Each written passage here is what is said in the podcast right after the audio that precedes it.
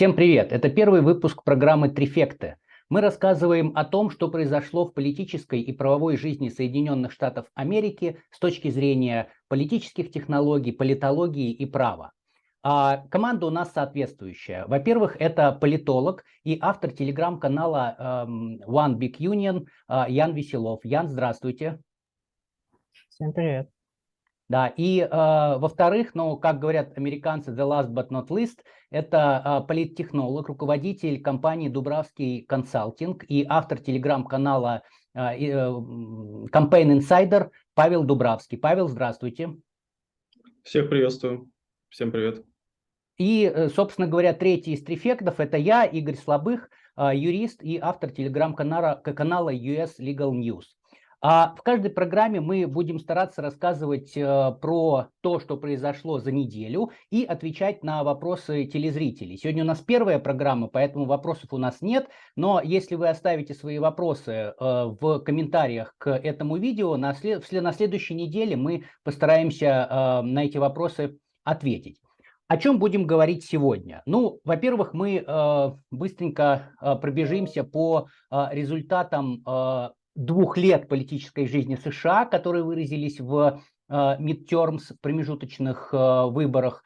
А, дальше мы поговорим про такое ответвление этих промежуточных выборов. Это а, второй этап выборов э, в Сенат в Джорджии. Если уж мы в Джорджии, мы затронем то, что происходит в округе Фултон в Джорджии, а там а, большое жюри рассматривает вопрос и, может быть, даже решит обвинить бывшего президента Дональда Трампа в уголовном преступлении. Ну, безусловно, без Трампа мы никуда, потому что Трамп э, сказал о том, что будет выдвигать свою кандидатуру в 2024 году. И э, если уж мы говорим о Трампе, безусловно, нельзя не поговорить и про э, Байдена, у которого недавно, совсем несколько дней назад, был день рождения, ему исполнилось 80. Э, и поговорим про него, про других президентов. Э, такого же или большего, меньшего возраста. А, и поговорим про Нэнси Пелоси, которая решила закончить свою политическую карьеру и ограничиться просто а, тем, что она будет обычным представителем, обычным членом Нижней палаты Конгресса. Безусловно, затронем тему а, Маска, Илона, Илона Маска и Твиттера 2.0, что происходит внутри компании, как это отражается на политической и правовой, в том числе, жизни в США.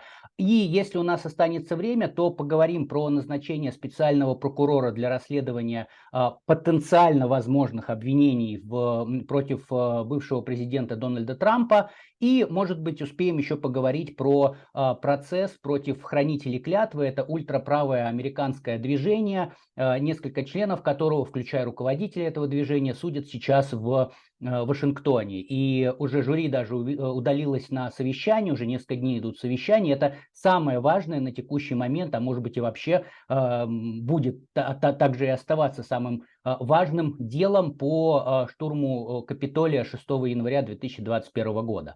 Ну, собственно говоря, наверное, с предисловием я закончу и предлагаю начать обсуждать, что у нас произошло на промежуточных выборах и, собственно говоря, какой сейчас будет расклад сил, начиная с января месяца. Два слова только скажу, что промежуточные выборы, а, они так называются, потому что они между выборами президента. То есть э, американская система законодательная, федеральная установ... Эм, устроена так, что а, из всего Сената, из Верхней Палаты, каждые два года переизбирается треть состава, а Палата представителей, нижняя палата избирается каждые два года. Вот, собственно говоря, а, сейчас на промежуточных выборах переизбиралась полностью вся палата представителей и треть Сената.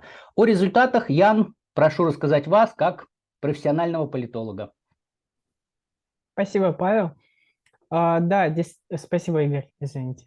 А, действительно, 8 ноября прошли промежуточные выборы в США, переизбиралась вся нижняя палата, все 435 конгрессменов – переизбирали треть Сената, потому что у сенаторов, в отличие от конгрессменов, полномочия 6 лет, и они ротируют треть палаты каждые два года.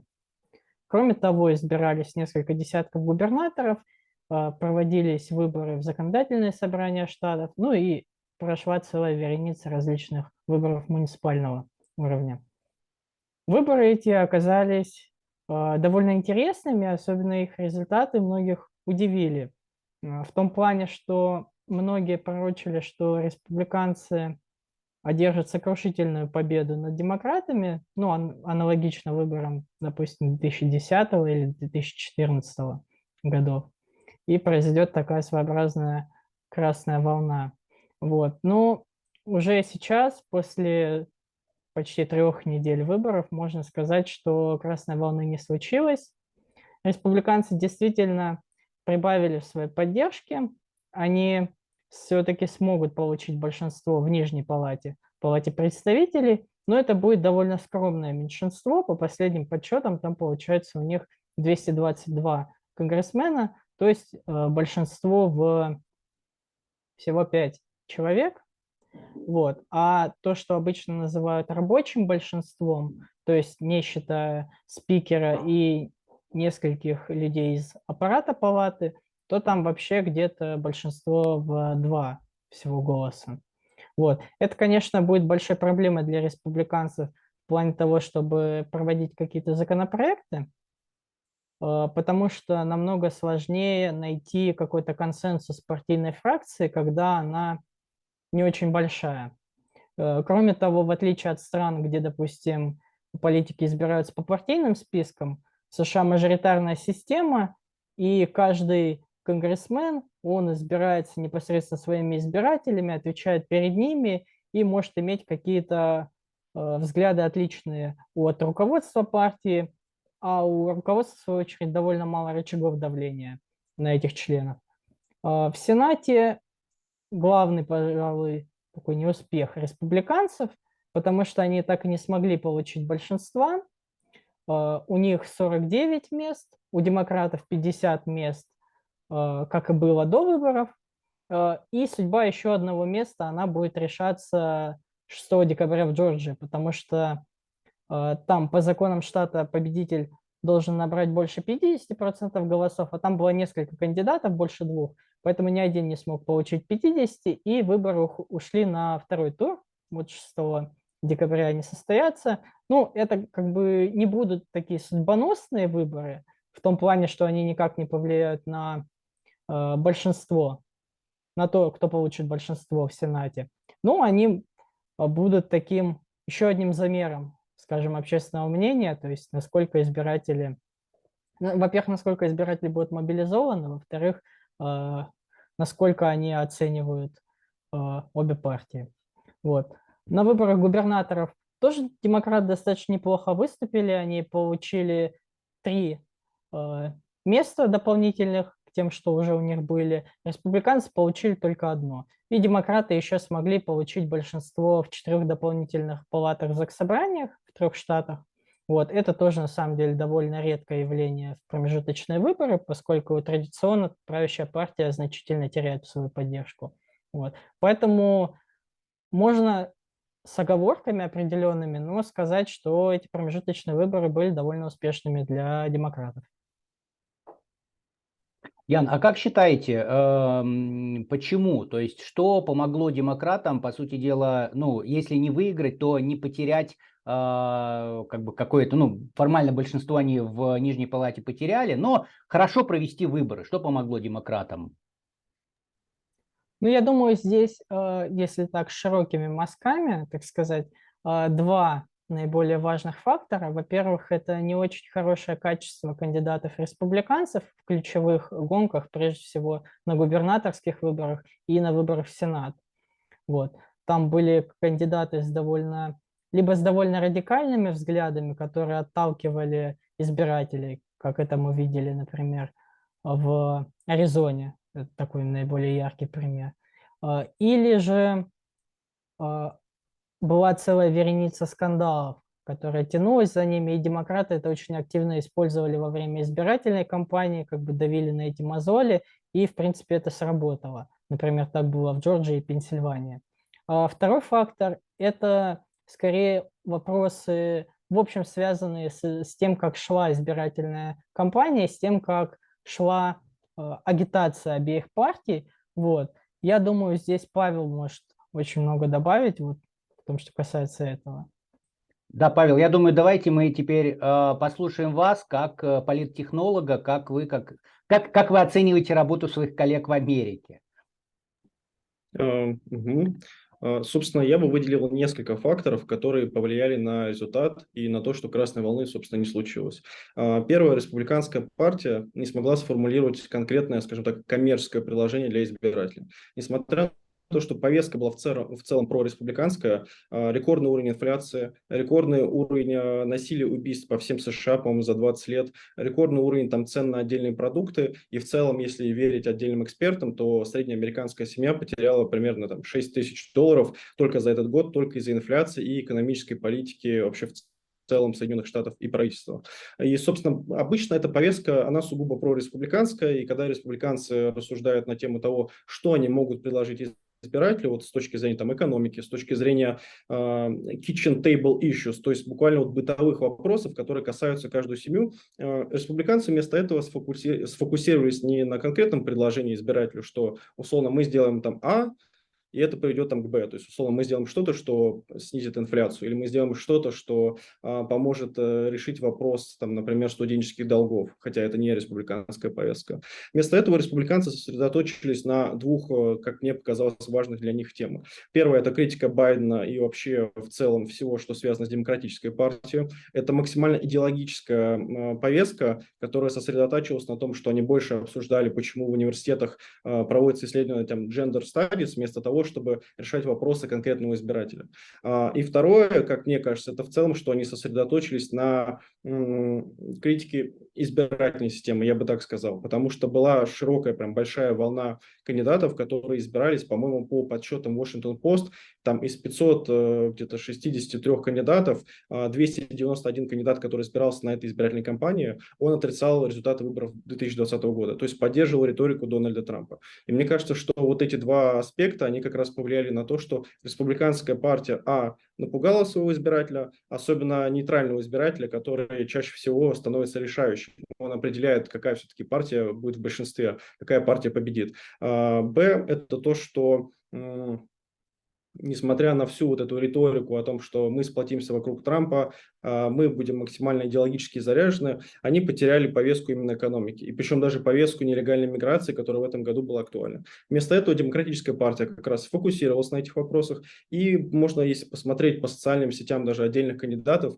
даже прогрессивных кандидатов, как там Александр Аказия Кортес, мы видим, что даже эти кандидаты сосредоточились на экономической повестке. Они думали о том, что волнует избирателя. И получилось, получился такой феномен, что э, социологические опросы говорят, что вот у нас есть определенный набор тем, и республиканцы просто ими не воспользовались. Вместо этого они отказались общаться с своим избирателем, слушать избирателя, а, занимались спорами внутри партии о том, они трамписты или все-таки антитрамписты, и как им дальше двигаться. И не могли сфокусироваться на том, чтобы конкретно предложить а, решение для своих избирателей, как решить конкретно его боли, его запросы, его проблемы. Да, но я еще от себя добавлю, а, что республиканскую партию в очень невыгодное положение поставила отмена по сути дела, отмена права на аборт, да, дело э, Ро против Вейта, это случилось летом, и получилось так, что а, республиканский кандидат, который до этого говорил, что я против абортов, как бы и от этого ничего не менялось, потому что как бы было Ро против Вейда, а, право на аборт было признано а, Верховным судом, и поэтому такая риторика, она продолжалась, продолжалась, продолжалась, но ничего не менялось. И вот с августа месяца республиканские кандидаты, они оказались в такой достаточно странной ситуации, когда они продолжают говорить «я против абортов», и тут-то выясняется, что как бы их слова действительно значат, что они против абортов, и абортов больше не будет.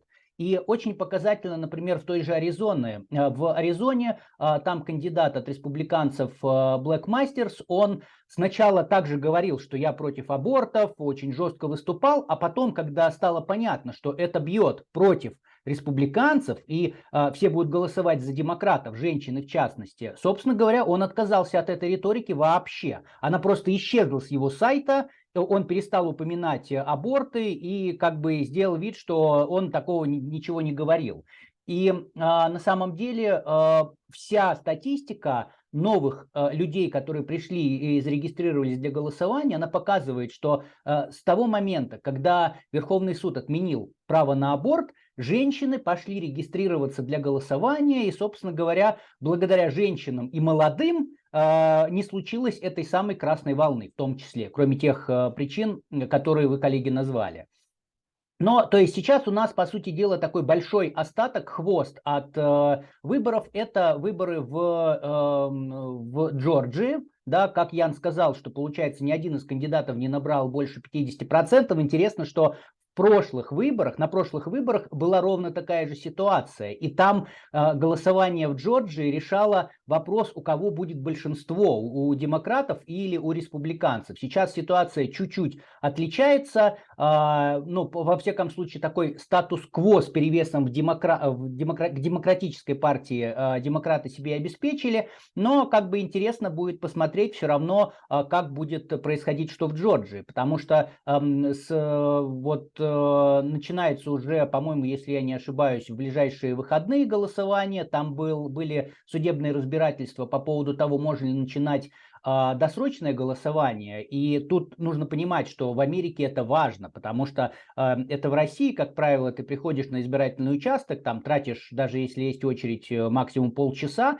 и уходишь. Реально в Америке можно стоять очередь часами если ты придешь э, в голосовать лично на избирательный участок в день голосования. И на самом деле такая большая проблема – поэтому большинство, особенно большинство а, сторонников демократической партии старается проголосовать заранее. Да? И вот как раз был вопрос, можно ли нельзя. И опять же там а, Верховный суд Джорджии, он интересно, он с одной стороны сказал, что да, он там оставил в силе решение суда первой инстанции, сказал, что да, можно начинать э, голосование заранее, но при этом он оставил в силе ограничения по абортам. То есть сейчас это еще будет, опять же, воздействие воздействовать на выбор э, жителей Джорджии и посмотрим, как это будет.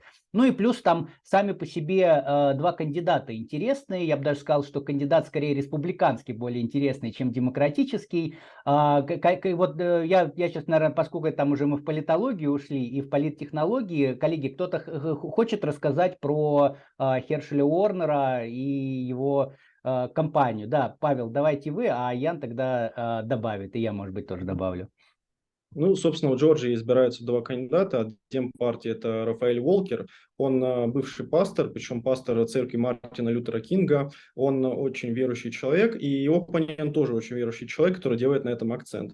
А, я сейчас объясню, почему я, я тоже делаю на этом акцент. Его оппонент это э, Гершель Волкер. Вот, то есть, соответственно, у нас э, Рафаэль Ворнок против Гершеля Волкера. А, и кандидат республиканской партии, он всю свою кампанию выстрелил на теме, во-первых, антиабортов, то есть он уступал против них. А, во-вторых, он, будучи бывшим спортсменом, скажем так, очень специфически говорит. Он выглядит одновременно как э, очень молодой э, человек, но при этом с сознанием старца, если позволите такое сравнение. Оно может не очень корректно, но оно объясняет вот именно качество кандидатов, которые, э, которые были на, этих, на этой избирательной кампании. И, собственно, с ним случился очень громкий скандал. Одновременно две, практически там с разницей в неделю, две женщины обвинили его в том, что он, будучи сторонником запрета на аборты, прибегал, собственно, к абортам. Более того, одна из них предоставила чек Э, там, буквально там 10-летней или там 20-летней давности, которая подтверждала, что он перевел ей 700 долларов на аборт. А, он, собственно, отрицает все это, говорит, что это все неправда, но во время его кампании, особенно во время ралли, его ну, буквально троллили. А, оппоненты в виде там, э, сторонников демократической партии, э, различных активистов, они, собственно, подходили к нему, спрашивали, как у него дела, сколько у него детей, потому что оказалось, что у него еще есть и не брачные дети.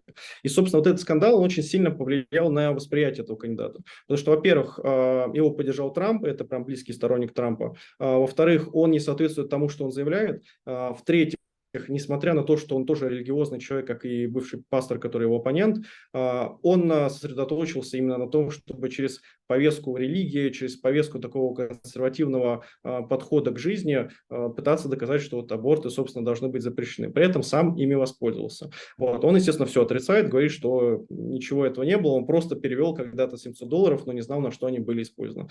Правда это или нет, мы пока не можем узнать, потому что женщины остались анонимными, но, по крайней мере, такая информация есть. И со стороны вот стороннего наблюдателя кажется, что э, то, как он себя ведет, скорее подтверждает этот факт, нежели опровергает. Интересная ситуация еще была в том, что э, разница между кандидатами составила всего там примерно 35 тысяч голосов, и был вопрос, а вот как поступит третий кандидат, который был от либертарианской партии, кого из них он поддержит на этих выборах. И, собственно, оказалось, что никого. Он сказал, что у меня вот 2%, я их получил, и никого я не буду поддерживать. Ни республиканцев, ни демократов. А, еще интересный момент именно с этими выборами. Да, они не дают большинство, и как бы не, не особо решают расклад, который будет дальше в политической системе США. Но на что они влияют, это на восприятие Трампа, потому что уже начались ралли со стороны республиканских лидеров, которые сейчас э, начинают выдвигаться, сейчас начинают, собственно, выдвигаться на позицию президента. И как раз вот Тед Круз приезжал в этот штат, он поддержал Гершеля Волкера, э, сказал, что это наш кандидат республиканской партии, мы должны выигрывать. И вот сейчас главный вопрос, собственно, приедет ли туда Трамп, э, насколько сильно он будет или не будет поддерживать своего кандидата, но очевидно, что, скорее всего, будет, потому что он сам дал ему эндорсмент, то есть поддержал его. И в целом, будет ли Трамп позиционировать эту компанию как свою компанию, то есть вложит ли он собственные ресурсы, собственные силы, а, будет ли заниматься фандрайзингом для того, чтобы показать, что вот я, как кандидат, который выдвинулся в президенты, я принес республиканской партии победу в Сенат в виде Гершеля Уолкера, который избирается в Джорджии. Либо он не будет этого делать и постарается остаться в стороне и, соответственно, а, дальше заниматься своей сугубо президентской кампанией, о которой он как раз вот недавно и объявил. Да, к президентской кампании мы еще вернемся. Ян, по поводу выборов в Джорджии хотите что-то сказать? Да, конечно, вы правильно сказали, что уже вот скоро начнется досрочное голосование, и это довольно важно. Я на самом деле часто люблю э, отвечать критикам досрочного почтового голосования в США, что вот вы попробуйте в каком-нибудь крупном мегаполисе или в студенческом городке действительно попытаться очно голосовать, и тогда вы поймете всех людей, которые регистрируются для того, чтобы голосовать по почте или досрочно. Вот. Э, тут нужно отметить, что подобный второй тур, э, как и любые довыборы или другие выборы, которые не проходят в единый день голосования, там обычно явка значительно меньше. Поэтому кандидаты чаще делают упор не на мобилизации вот такого среднего избирателя, э, нейтрального, чтобы их перетянуть, а больше пытаются мобилизовать именно свою базу, именно своих сторонников, чтобы вывести их к избирательным участкам. Поэтому тут на самом деле э, будет больше заметно, как бы, кто смог мобилизовать, сагитировать именно своих горячих сторонников, чтобы, их, чтобы прийти. Вот, касательно Уокера, там же еще довольно примечательно было, что совсем недавно новый скандал уже к нему приклеился, связанный с тем, что э, у него есть дом в Техасе. Вот. И, насколько я понимаю, он э, зарегистрировался в качестве налогового резидента этого штата, чтобы платить более низкие налоги. Вот. И это тоже обычно по избирателю так довольно метко бьет, потому что всегда создает имидж такого чужака, то есть, что человек как бы не любит ваш штат, он предпочел вашему штату другой, и как бы это в Пенсильвании, допустим, э, когда была гонка между Феттерманом и Озом, тоже это очень сильно сыграло. Вот, и я думаю, в этот раз это тоже может достаточно сильно повлиять. Да, что касается налогов, то я здесь добавлю, что да, это новый скандал, юридически э, Уокер ничего плохого не сделал, то есть э, к нему не может быть никаких претензий э, с правовой точки зрения, но политически действительно он сказал, что э, я плачу налоги в Техасе. То есть к, при этом э, получается, что мало того, что к нему будет отношение как к чужаку, так еще и получается, что он родной штат, от которого он хочет избраться в Сенат, лишил налогов. Ну, то есть картина не очень красивая. Но э, если мы говорим про Джорджию, я бы еще упомянул коротко очень а, процесс, который сейчас идет в округе Фултон. А, значит, я напомню, что в 2020 году, после того, как э, прошли уже прошлые выборы, и было понятно, что в а, Джорджии побеждает, э, побеждает Байден, Трамп позвонил секретарю штата. Секретарь штата – это такая должность э, практически в каждом штате человека, который в том числе занимается организацией выборов. То есть такой ЦИК штата, Центральная избирательная комиссия. Ну, со своими там, ограничениями в разных штатах по-разному, но тем не менее. Так вот, Трамп, когда позвонил э, секретарю, э, штата, и он сказал, что, Трамп сказал, что мне нужно 11 тысяч голосов, чтобы выиграть у Байдена, найдите мне эти 11 тысяч голосов. И на самом деле, с точки зрения законов Джорджии, это называется а, вмешательство в, в подсчеты выборов, и поэтому а, некоторое время назад, это уже ну, наверное, уже полгода точно идет, а, местный прокурор, местный прокурор, даже не прокурор штата, а прокурор округа решила возбудить а, производство в суде. И сейчас там действует уже несколько месяцев большое жюри, которое рассматривает вопрос вот был ли состав преступления в, в этом звонке, и звонок был не только от Трампа, звонили еще другие люди, совершали какие-то действия, вот жюри все это рассматривает. Проблема в том, что работа большого жюри, она не публична, поэтому мы знаем только какие-то урывки, э, исходя из, э, например, дел, когда э, свидетелей, которых вызывают дать показания на большое жюри, они пытаются оспорить этот вызов и сказать, что нет-нет-нет, э, там этот вызов незаконен, мы не должны давать показания и так далее. В целом, сейчас э, пока к свидетелям еще подойдем, э, объясню зрителям, что в чем смысл большого жюри. А, это такие же присяжные, как выносят решение о виновности, но большое жюри оно а, рассматривает факты дела и говорит, да, действительно, а, в этом деле есть какие-то факты, достойные того, чтобы суд занялся этим делом, да, то есть есть какие-то доказательства вины. Они не, не говорят, там, виновен человек, не виновен, достаточно доказательств. Нет, они определяют, достаточно ли, чтобы начать судебное разбирательство. То есть э, это такой защитный механизм, если прокурор в суд притащит дело, которое абсолютно бесперспективно, основано только на домыслах прокурора, ну большое жюри просто скажет, что нет, мы не видим тут оснований для рассмотрения, и дело суд даже рассматривать не будет. Ну вот сейчас уже много месяцев рассматривают, и примечательно, что уже там а, допрашивали и а, юристов Белого дома и там огромное количество а, людей, которые были вовлечены в вопросы, связанные там с обжалованием выборов, а, вот с этим звонком. А, и самое интересное, что дело даже дошло до а, сенатора Грэма, то есть это федеральный сенатор, а, которого вызвали по повестке дать показания большому жюри, потому что он, как и Трамп, тоже звонил должностным лицам и требовал там что-то сделать. Там, ну, дальше начинаются такие вопросы, потому что он говорит, я ничего не требовал, а секретарь штата говорит, а я воспринимал это так, что требовал какие-то бюллетени не учитывать, и как раз вот большое жюри будет решать для начала там, а, можно ли начинать процедуру в суде. Сенатором Грэмом просто интересная ситуация такая, что он попытался оспорить свой вызов в суд, дошел до Верховного суда, Верховный суд, ну, ни, ни один из судов не поддержал сенатора, а, там сенатор строил свои, свои доводы о том, что он как сенатор не может э, по Конституции США быть привлечен к ответственности за осуществление своей деятельности как сенатора, да, но и он говорил, что меня вообще даже допрашивать нельзя, суд с этим не согласился и сказал о том, что, ну, мы не видим, что а, вот эта вот а, поправка, которая защищает сенатора от того, чтобы а, его преследовали за деятельность как законодателя, мы не видим, что она тут будет постоянно применяться, поэтому с, с определенными ограничениями суд разрешил сенатора допросить. А, из всей этой ситуации мне больше всего интересно это то, что в Верховном суде а, значит, это 11 округ апелляционный, им занимается судья Томас.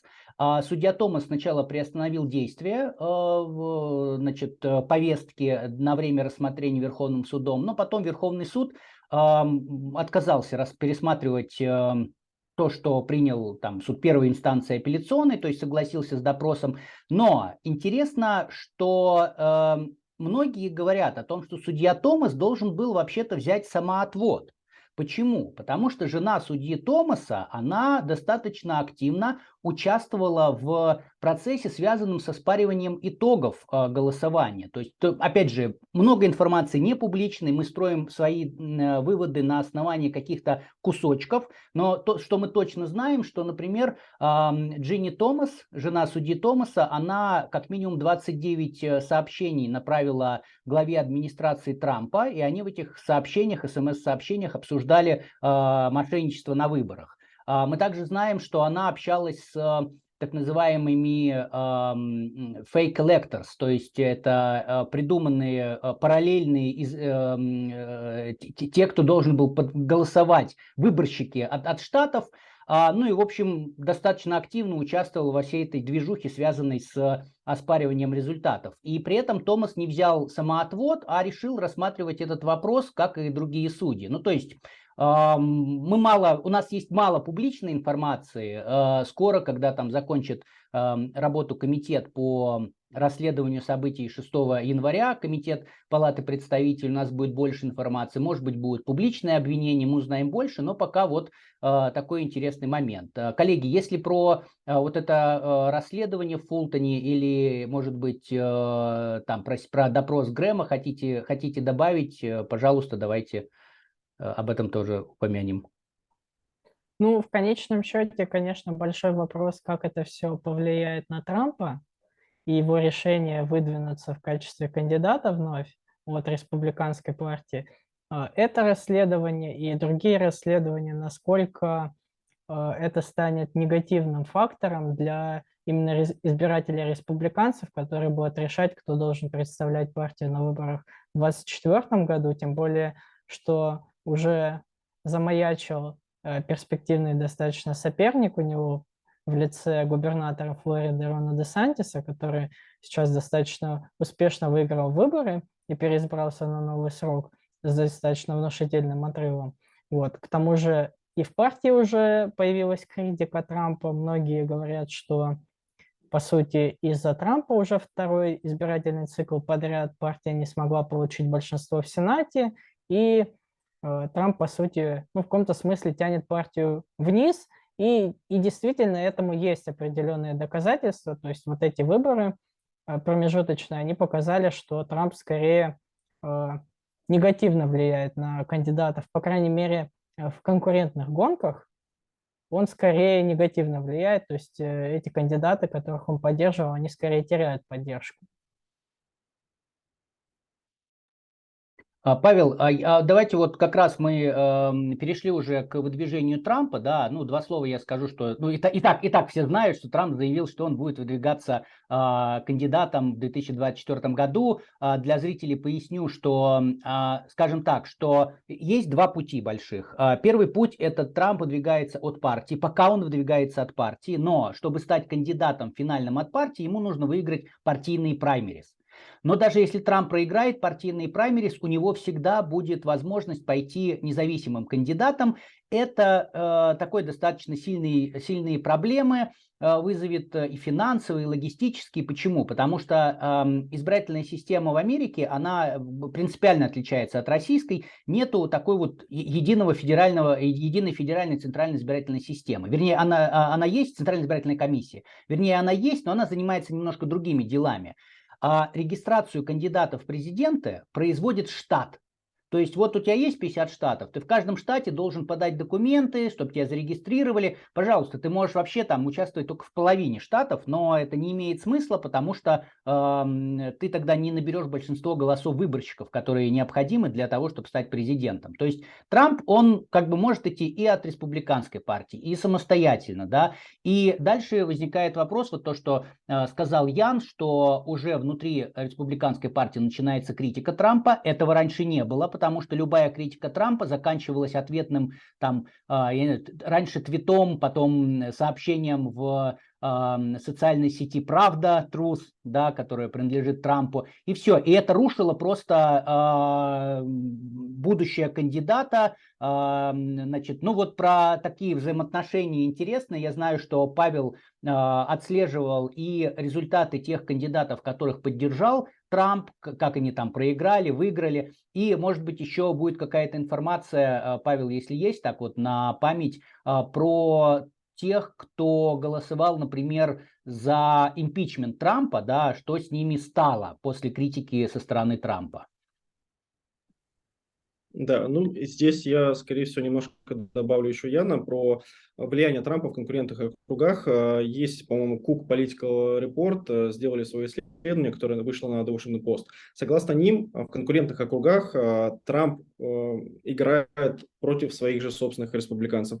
Они теряют в среднем по 5-7 пунктов, то есть 5-7% они в результате проигрывают. Потом, если бы Трамп не поддержал их, то они, соответственно, скорее всего, могли бы победить. Это что касается конкурентных округов. При этом его влияние по-прежнему сильно в красных округах, в красных штатах. Если он поддерживает красного кандидата, скорее всего, он выиграет в красном штате.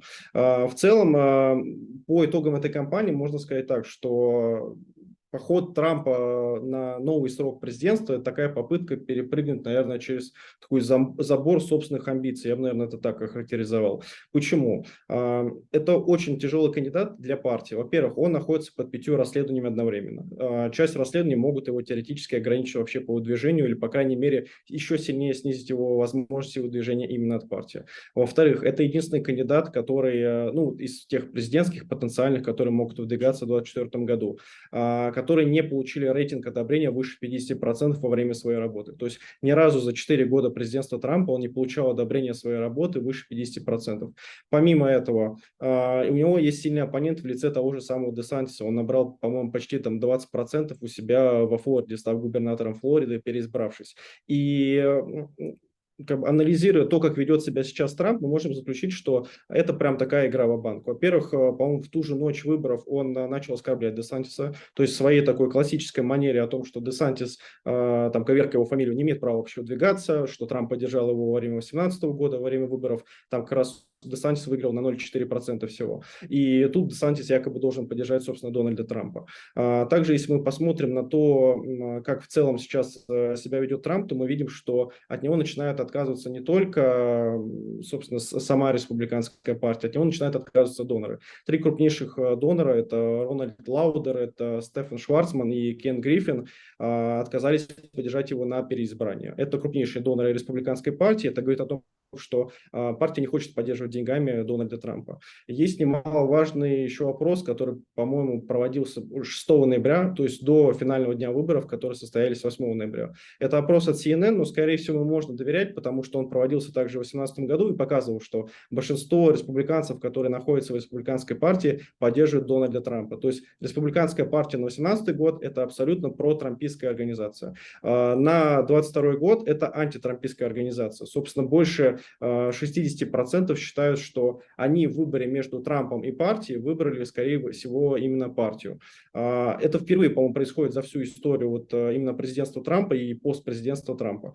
А, но при этом, если говорить о его влиянии, то, скажем так, у него есть и сильные стороны. А, по-моему, по исследованию того же Washington Post, примерно 291 кандидат были отрицателями выборов, то есть они считали, что выборы, которые состоялись в 2020 году, прошли нечестно, были сфальсифицированы в пользу Джозефа Байдена и против, соответственно, Дональда Трампа. А, и вот согласно подсчетам, которые до сих пор ведутся по некоторым штатам, 176 э, людей, которых поддержал Трамп, они все-таки победили. Да, большинство из них победило в красных штатах, но при этом что они получают? Они получают трибуну, и они получают возможность дальше использовать вот это публичное политическое пространство. И вопрос, как дальше пойдет э, республиканская партия? Она будет радикализироваться вместе с амбициями Дональда Трампа, либо она, скорее всего, пойдет по иному пути, попытается пытается вытеснить из себя систематически Дональда Трампа, сосредоточиться, например, вокруг э, кандидатуры Де Сантиса, и, соответственно, все эти отрицатели выборов, которые сейчас их отрицают, а, они либо ну, смягчат свои позиции. Собственно, по результату тех кандидатов, которых в важнейших штатах поддержал Трамп, там, э, там Мичиган, Аризона, Невада, а, та же самая Джорджия, он, он везде проиграл. Даже Кэрри Лей, которая изначально считалась очень сильным кандидатом, у нее хорошая поставленная речь, у нее есть сильные доноры, она умеет э, заводить публику, она умеет заставлять голосовать, ну, буквально, то есть мобилизовывать своего избирателя, а, она тоже проиграла с небольшим процентом, но все равно проиграла. То есть получается, что ставка на про-трамповских кандидатов, она себя совершенно не сыграла. Поэтому здесь остается вопрос, что будет делать дальше Трамп. Вот э, с позиции наверное, республиканской партии, если вот спросили мой такой совет, а, как политконсультанта, я бы, наверное, старался максимально сливать Гершеля Волкера и завязывать э, поддержку Трампа именно на этой кампании. То есть буквально сливая собственного кандидата, что большинство они все равно не получат, это место, оно не решающее. А, соответственно, привязывал бы не успех Трампа как раз к этой кампании. Но здесь вопрос, собственно, самого Трампа. Как я уже сказал, начались ралли, то есть поездки в штаб со стороны Теда Круза. А, то есть вопрос, когда приедет туда Трамп? Вопрос, приедет ли туда Десантис? То есть попробует ли он заявить о своем лидерстве на всю республиканскую партию, собственно, там на все красные штаты, сказав, что а, как бы я теперь здесь власть, давайте объединимся вокруг меня. Вот, собственно, как раз вот эти вопросы, они сейчас и остаются неотвеченными. И мне кажется, что в ближайшее время мы поймем, как себя будет вести Трамп, но пока могу сделать такой вывод, что если в ситуации 2016 года его политические высказывания, эксцесс, они смотрелись как что-то новое, что-то необычное, что-то яркое, то сейчас в нынешней политической конъюнктуре они выглядят скорее как э, оскорбление, как э, политика ниже уровня пояса, э, как, как э, политика максимально непрофессиональная, скажем так. его высказывания, они деполяризируют именно саму республиканскую партию, не дают ей сосредоточиться на своих избирателях. Ну да, я тут добавлю, что, по сути дела, республиканская партия с Трампом оказалась в ситуации Цуцванга, да, то есть она или поддержит Трампа и будет иметь э, большой шанс проиграть из-за личности Трампа, его поведения и претензий, или она не поддержит Трампа и получит возможность того, что Трамп пойдет э, независимым кандидатом, соответственно, и э, этот независимый кандидат оттянет голоса именно у республиканской партии, и она все равно проиграет. То есть, что не делай, э, все будет плохо. Ян, хотите что-то про выдвижение Трампа добавить? Я единственное добавлю про республиканцев, которые в свое время голосовали за импичмент Трампа во время второго импичмента. Там 10 конгрессменов голосовали за импичмент, а, из них двое смогли выжить и переизберутся в, новом составе Палаты представителей. А остальные 8, они либо проиграли партийные праймерис под таким жестким давлением со стороны Трампа, либо они, прекрасно понимая, куда дует ветер, уже тогда заявили о том, что они завершают свою политическую карьеру. И тут еще забавно, что в двух из этих округов, а, где праймерис выиграли такие махровые трамписты у тех, кто голосовал за импичмент, а, эти два округа смогли забрать себе демократы, потому что там были относительно умеренные республиканцы. Вот. В Сенате достаточно все просто, там было семь сенаторов, но из них практически никто либо не избирался, потому что они не попали в этот электоральный цикл. Э, либо там, по-моему, двое или трое объявили тоже о том, что они завершают свою политическую карьеру. Единственное, у кого были сложные выборы, это Лиза Марковский э, на Аляске. Вот. Э, у нее была как, как бы довольно сложная такая кампания против другой республиканки, которую поддержал Трамп, но она в итоге смогла одержать победу, в том числе благодаря там новой системе подсчета голосов, которая позволяет избирателям в порядке приоритета выбирать кандидатов, и их голоса там распределяются интересным способом. Вот это в том числе помогло и победить.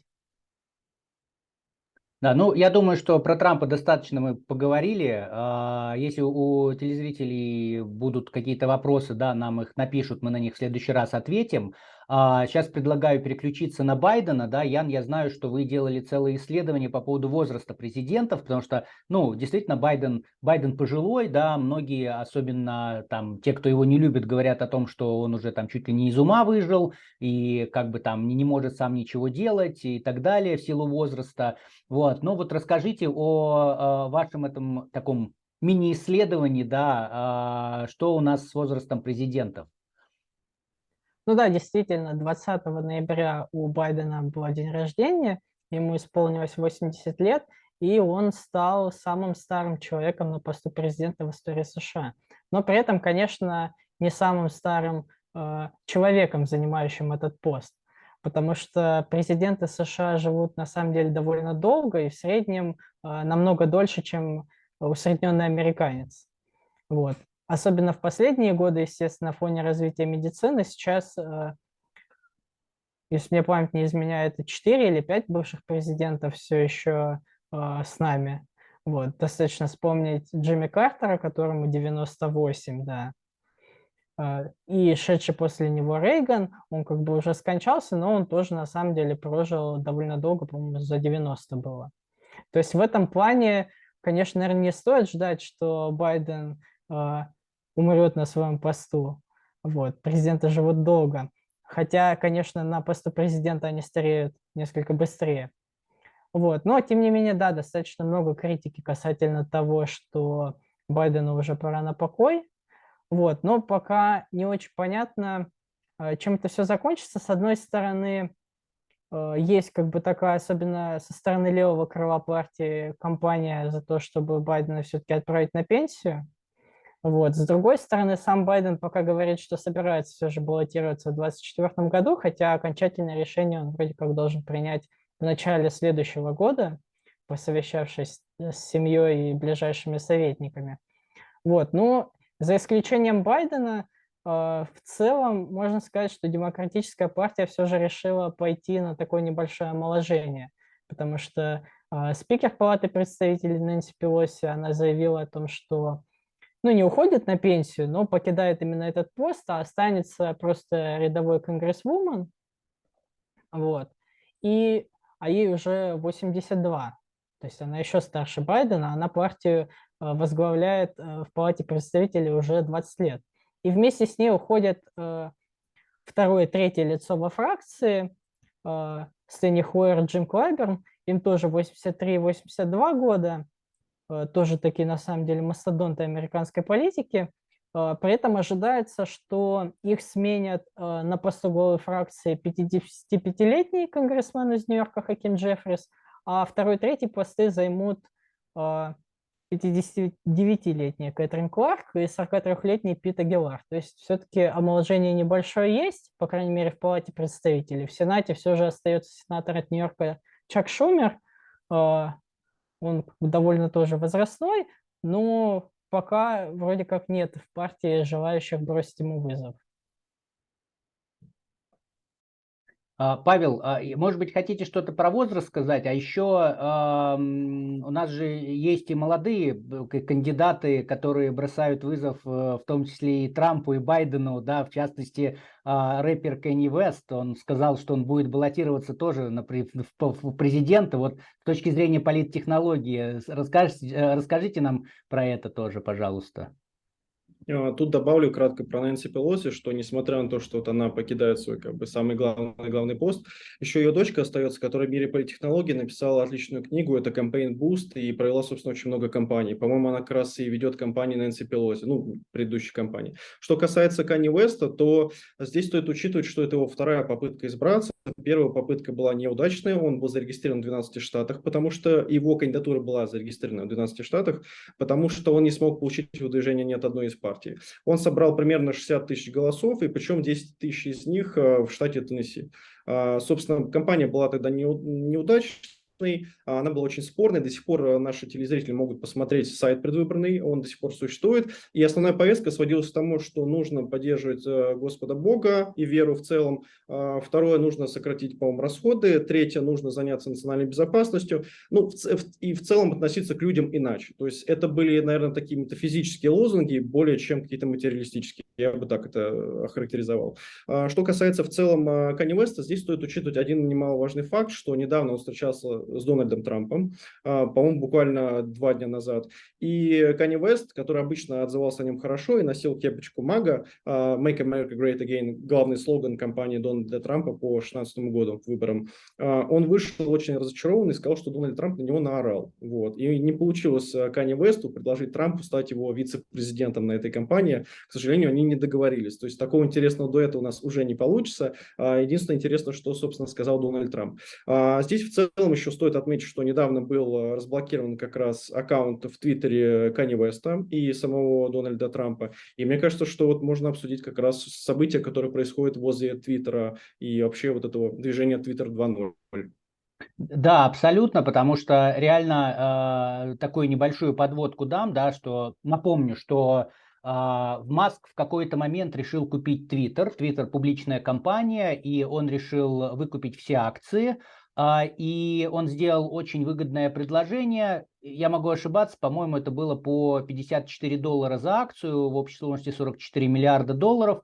Ну и пока шли переговоры, собственно, цена за акцию, она уже несколько уменьшилась, и Трамп, и Маск сказал, что, ну, как-то там мне эта сделка не интересна. Он это объяснил тем, что слишком много ботов, а, ему было предоставлено мало информации от Твиттера, чтобы проверить, э, есть ли боты, сколько их и так далее. Ну и, в общем, он отказался от этой сделки. А э, по условиям договора между а, Маском и Твиттером, тот, кто откажется от сделки, безосновательно заплатит штраф в 1 миллиард долларов.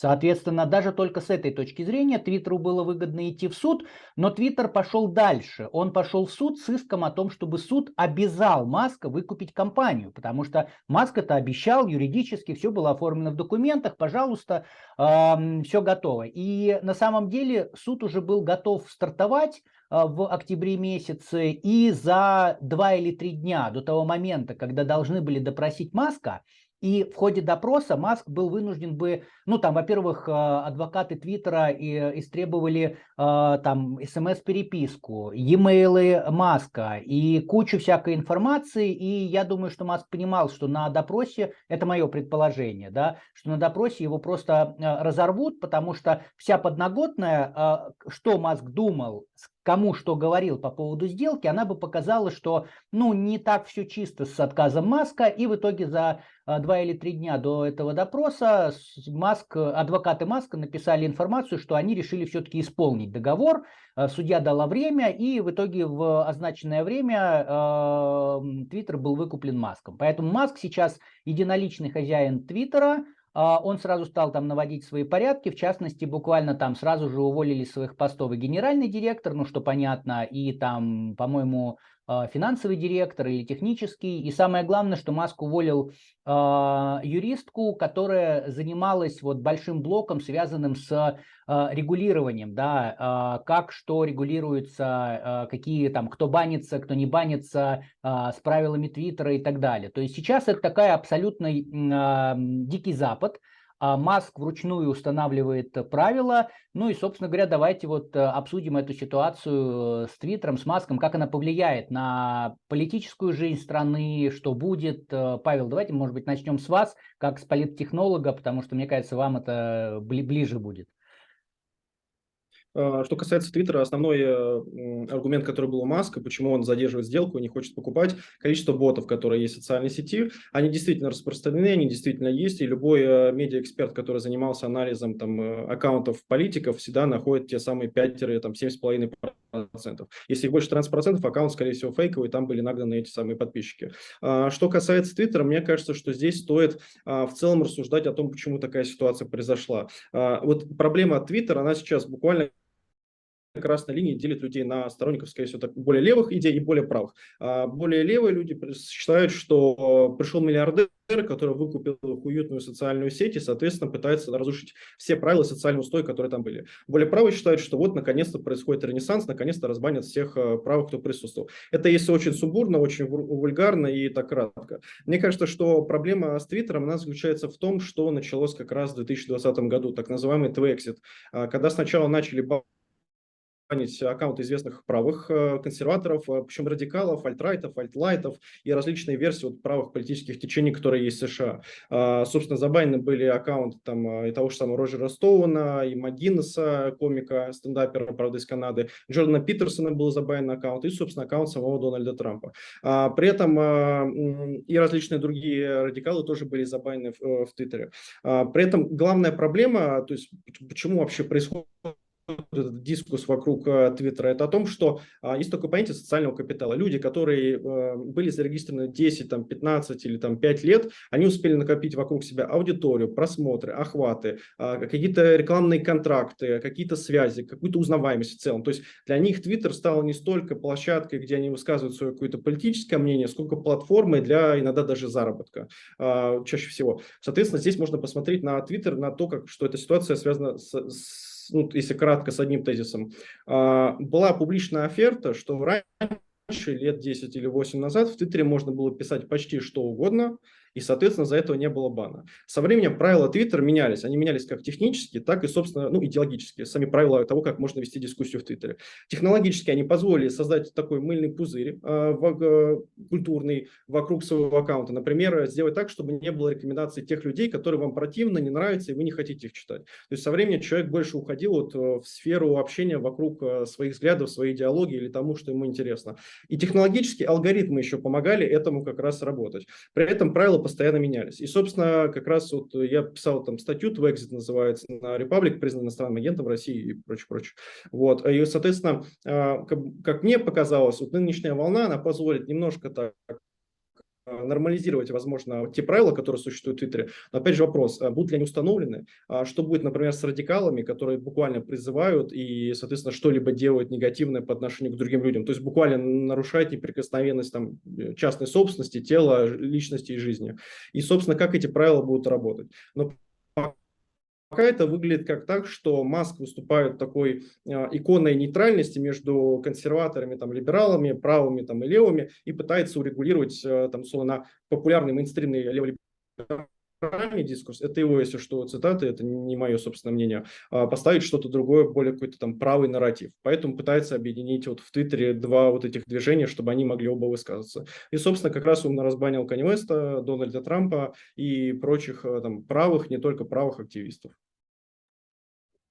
А, Ян, что-то хотите добавить, возразить, может быть, поспорить? Не, на самом деле соглашусь с Павлом в том плане, что Твиттер действительно там была такая тенденция к, со э, к созданию таких закрытых экосистем политических, э, где люди в своем действительно таком уютном мире общались только с теми, кто им нравится, и с тем, с, с кем они все время согласны. И это, конечно, всегда имеет определенные такие последствия а, в виде э, поляризации, такого большего ожесточения, скажем, к отличной точке зрения. Вот. Но вопрос на самом деле в том, насколько у Маска получится как-то выправить эту ситуацию, потому что э, сам его управления пока как-то не очень этому способствует. Э, буквально же был случай, когда он э, уволил одну из сотрудниц, по-моему, с одного из руководящих постов буквально во время подкаста. Вот, она была очень шокирована этому. Вот, потом начали сокращения уже в том числе среди обслуживающего персонала непосредственно. Вот. Многие э, ушли сами, не согласившись как бы с такой политикой, именно конкретно в политическом плане, и просто вот, ну, грубо говоря, с точки зрения человеческого отношения. И дошло до того, что э, людей, которых увольняют, у них автоматически блокируют им доступ к серверам, к рабочим местам, а, и был один курьезный случай, когда заблокировали бейджи для того, чтобы проходить в офис. Вот, и заблокировали, по-моему, все бейджи, и какая-то достаточно большая людей, группа людей просто не могла выйти из здания, где расположены офисы Твиттера. При этом Маск запретил удаленку своим сотрудникам и сказал, что все должны работать в офисах. Вот. И получилось, что люди оказались заперты в собственных офисах. Вот, а кто-то, наоборот, не мог попасть на рабочее место, и в какой-то момент даже, по-моему, начались уже чисто технические неполадки, там, с замедлением скорости, со стабильностью работы сервиса, и многие уже в Твиттере, ну, пользователи начали уже откровенно там э, хранить сайт, прощаться со своими подписчиками, предлагать какие-то альтернативные площадки. Ну, посмотрим, насколько у Маска получится как бы этот негативный имидж э, сбить. Да, я от себя добавлю, что еще на самом деле там группа, группа работников Твиттера, они подали в суд на Маска и на Твиттер за увольнение, потому что, с одной стороны, в Америке в абсолютном большинстве штатов есть то, что называется at will employment, то есть э, как бы труд по по воле, да, то есть что это означает? То, что как в России нету там, ты должен две недели отработать, или же тебя там просто так не могут уволить, то есть ты пришел сегодня с утра на работу к 9 часам, а в 10 тебе работодатель сказал, ты уволен, ты собрал вещи и ушел. Это компенсируется тем, что ты можешь сделать ровно то же самое. Пришел к 9 на работу, в 10 решил, что что-то мне тут не нравится работать, забрал свои вещи и ушел. Собственно, вот, но, то есть это, это employment at will, то есть э, э, единственный способ бороться с таким увольнением, это только доказать то, что была какая-то дискриминация, да, то есть что человека уволили за что-то там, за расу, э, например, там, за сексуальную ориентацию, еще за что-то. Вот, но это таких прямо такие такие кондовые должны быть случаи, чтобы бороться. Но а в Калифорнии есть свои законы, которые регулируют а, массовые увольнения. И вот а, как раз по сообщению, э, ну, по мнению а, истцов, как раз Твиттер и Маск нарушили вот эти вот законы штата о массовых увольнениях. Плюс я слышал, что началась еще проблема тем, что Маск сказал в Европе увольнять людей, а в Европе-то нету этого employment, там, соответственно, вполне себе э, социализм в большинстве стран, ну, в том плане, что как в Советском Союзе, да, потому что, ну, российское трудовое законодательство там на, на, на 99% наследник э, советского, да, и в Европе просто так людей тоже не уволишь, и как бы, да, это такая большая проблема юридическая пошла, посмотрим, чем закончится, интересно. Окей. А, так, коллеги, у нас остается, наверное, ну, буквально там 3-4 минуты. Я предлагаю быстренько обсудить тогда назначение специального прокурора. А, я коротко скажу, что, значит, чтобы зрители понимали, да, что, что произошло. Генеральный прокурор Мэрик Гарланд а, объявил о том, что отныне он назначает специального прокурора, который будет расследовать дела, связанные, именно федеральные дела, связанные с а, преследованием бывшего президента Дональда Трампа. Гарланд это объяснил так, что Трамп объявил о том, что он будет избираться э, в 2024 году, и Байден вроде как собирается избираться, еще не до конца решил, но вроде как он тоже будет избираться в 2024 году. И получается, что Гарланда назначил Байден, и Гарланд будет копать под э, э, будущего возможного кандидата. То есть поэтому есть конфликт интересов, поэтому был назначен специальный прокурор. Для понимания, что такое специальный прокурор, это э, он, он не один, ему выделяется бюджет, э, по сути дела это можно говорить об офисе специального прокурора, он нанимает людей, у него ровно такие полномочия, как у обычных прокуроров, и он все свое время, все свои усилия тратит на расследование каких-то специальных дел. То есть то, во всяком случае, о чем сейчас говорит Гарланд в э, приказе о назначении специального прокурора, это а, изъятие документов у Трампа в его резиденции во Флориде. А, это попытки, а, предполагаемые попытки Трампа удержать власть в 2020 году. Ну и, собственно говоря, все, что с этим связано. Поэтому сейчас у специального прокурора э, будет, будут такие достаточно развязанные руки, э, и он будет э, действовать против Трампа, при том, что уволить его может только генеральный прокурор лично. Э, например, там, если даже там, комиссия это там продлится, э, назначение продлится до 2024 года, и даже в 2024 году Трамп станет э, президентом он не может напрямую уволить э, специального прокурора. Да? Это он должен заставить э, генерального прокурора уволить специального прокурора, но мы знаем, например, по ситуации с Уотергейтским скандалом, когда Никсон э, потребовал уволить специального прокурора, э, в итоге у него были большие проблемы у самого, и просто прокуроры генеральные отказались. То есть, ну вот аналог э, действующего вот этого сейчас, который будет действовать специального прокурора, это, собственно говоря, а, Роберт Мюллер, который проводил расследование, или а, Джон Дюрхэм, который а, проводит до сих пор расследование, так сказать, э, Мюллер проводил расследование о связях Трампа и тра, кампании Трампа, избирательной кампании Трампа с Россией, Дюрком проводит расследование, почему вообще началось расследование об этих связях с Россией. Вот, и это два, а, один был, другой есть специальных прокурора, которые действуют абсолютно самостоятельно, ну и с моей, с моей точки зрения это ускорит, конечно, действия Генеральной прокуратуры и как минимум, как минимум по документам, ну, моя оценка, что Трампа в итоге будут привлекать к ответственности, потому что там э, все достаточно ясно. Там, если зрителям будет интересно, э, как-нибудь э, в программе посвятим этому времени более подробно расскажем. Вот. Ну а сейчас это очень сильно будет э, влиять, конечно, на темп расследования. Э, они ускорятся.